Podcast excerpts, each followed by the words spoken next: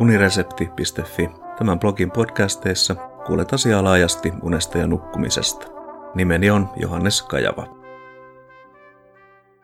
Kriisit osa 4.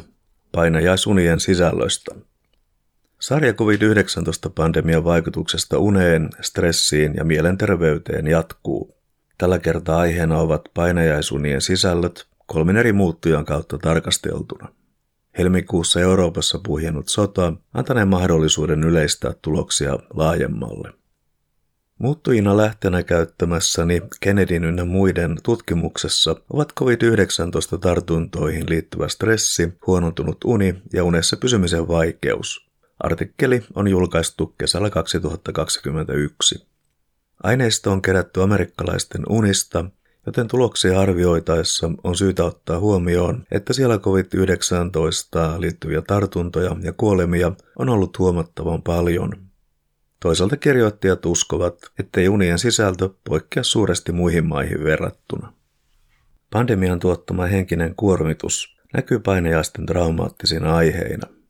Toisena, rinnakkaisena unta huonontavana tekijänä on tavallista enemmän sisätiloissa vietetty aika – Vuorokausirytmi häiriintyy rajoitusten ja sulkujen ansiosta, ja keskuskelloa arjessa tahdistavat vihjeet voivat muuttua epäsäännöllisiksi.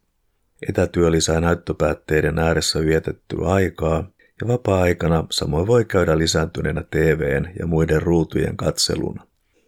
Ne tutkimukseen osallistuneista, jotka ilmoittivat suuremmasta yleisestä COVID-19-stressistä, näkivät todennäköisemmin painajaisia vankeudesta, epäonnistumisesta, avuttomuudesta, ahdistuksesta, sodasta, eristäytymisestä, totalitarismista, sairaudesta, kuolemasta, COVID-19-taudista ja maailman lopusta.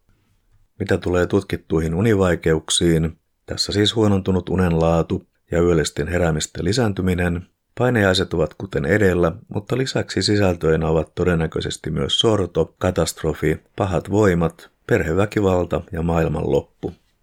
Kennedyn ynnä muiden tulokset viittaavat siihen, että pandemia voi saada aikaan negatiivisesti sävyttyneitä ja väkivaltaisia unia. Painejaisten sisällöt ovat pitkälti yhteisiä, mikä ei ole yllätys, sen sijaan niiden äärimmäisyys on. Tällä hetkellä Euroopassa valitseva sota Venäjän hyökättyä helmikuussa Ukrainaan aiheuttaa uskoakseni samankaltaisia katastrofipainajaisia kuin edellä kuvasin pandemiaa koskien. Toistan edellisessä blogitekstissä mainitsemani ohjeen painajaisten ensihoidosta. Keskusteli huolistasi lähipiirissä ja tai käytä huolipäiväkirjaa apuna tunteiden käsittelyssä joko päivällä tai viimeistään pari tuntia ennen nukkumaan menoa. Mikäli nukahtaminen vaikeutuu tai yöheräily lisääntyy, huolipäiväkirja on käyttökelpoinen myös silloin. Tiedonvälitys sotatoimista tapahtuu reaaliaikaisena useissa eri kanavissa, mikä lisää uutisten määrää.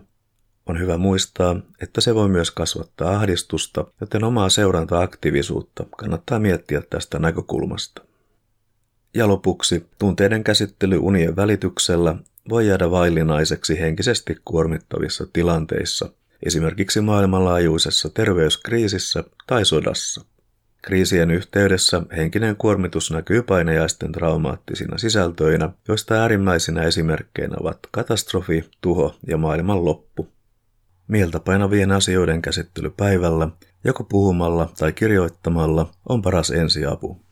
Kiitos kuuntelemisesta, ja mikäli pidit jutusta, linkkaa se unesta ja nukkumisesta kiinnostuneille.